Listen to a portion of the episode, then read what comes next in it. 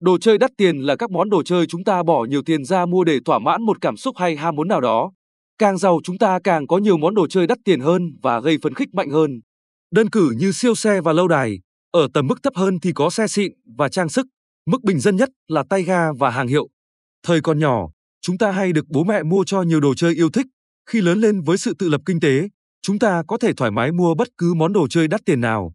Tuy nhiên, cũng giống như hồi còn nhỏ, việc sở hữu một món đồ chơi luôn bao gồm hai nguy hại sau. Nguy hại thứ nhất, đồ chơi đắt tiền cách mới chơi mãi cũng chán.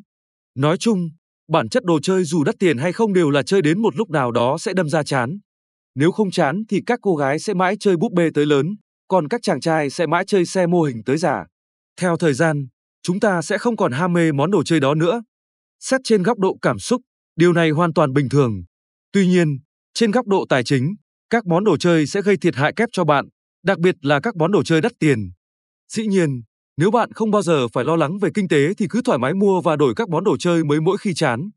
Còn lại, với những ai phải luôn cân nhắc tính toán trước khi sắm một món đồ chơi đắt tiền, hãy cẩn trọng vì hai điều. Thứ nhất, chúng ta thường trả giá quá cao cho món đồ chơi chúng ta đang muốn sở hữu. Cảm giác ham muốn thôi thúc chúng ta phải mua ngay hôm nay, mua ngay bây giờ. Nên dễ thấy bài toán kinh tế khi sắm đồ chơi đắt tiền sẽ bị xem nhẹ và gây thiệt cho bản thân bạn. Chỉ sau một thời gian chơi, chúng ta cảm thấy món đồ chơi ấy không sướng như bản thân đã nghĩ và bắt đầu cảm nhận rằng nó không đáng với cái giá chúng ta đã trả.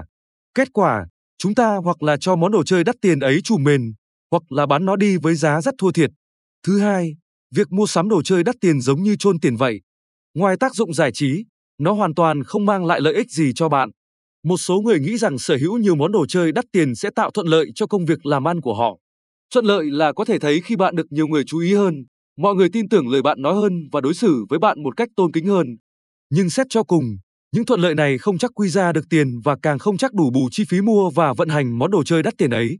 Tài chính là những con số thật, không phải ước đoán trong tưởng tượng, nên rõ ràng số tiền bạn chi ra cho món đồ chơi là thật, còn số tiền bạn thu về khi có món đồ chơi đó trong tay, có trời mới biết.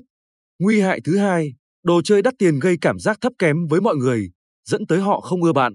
Việc sở hữu một món đồ chơi đắt tiền mà phần lớn người không quanh không có giống như chơi trội vậy. Dĩ nhiên, tiền của bạn thì mua sắm thứ gì là quyền tự do của bạn. Nhưng trừ khi bạn hoàn toàn không có lo lắng gì về tài chính, ngược lại hãy cẩn thận khi chơi trội. Bởi hai lý do.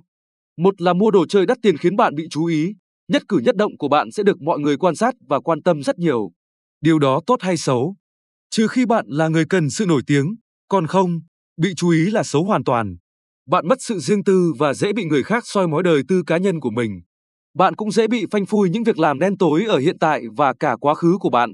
Nói chung, các thánh soi ở ngoài xã hội rất tài năng, nên bạn khó lòng nào che đậy được bất kỳ điều gì.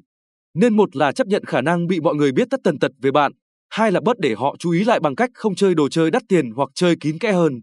Hai là sở hữu những thứ đồ chơi đắt tiền hiếm có sẽ khiến bạn bị người khác khanh tị, đố kỵ và thù ghét. Ở đời là vậy, không có thì bị khinh còn có thì bị ghét. Vậy việc họ ghét bạn có ảnh hưởng gì tới bạn không? Quan trọng ai ghét bạn. Nếu đó là bề trên, sự thù ghét của họ sẽ khiến bạn lụng bại chóng vánh. Còn nếu họ là người thường, chả sao cả. Tuy nhiên, chơi trội càng lâu càng khiến thêm nhiều người ghét, nên sẽ đến một ngày, có một người bề trên ghét bạn.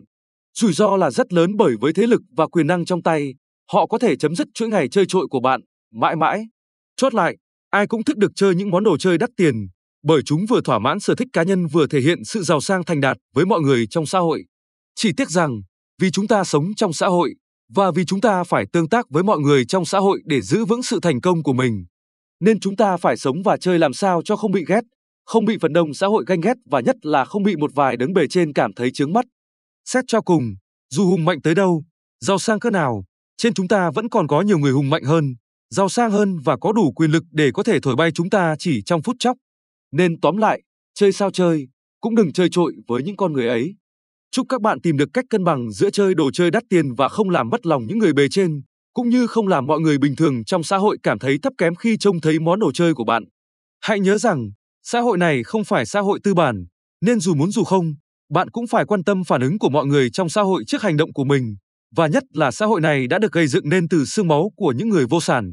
Những người không có món đồ chơi nào, nên đừng bao giờ tỏ thái độ coi thường hay khiến họ cảm thấy thấp kém, bởi một khi tập trung lại, họ có thể can quét và hủy diệt bất cứ con người hay thế lực nào.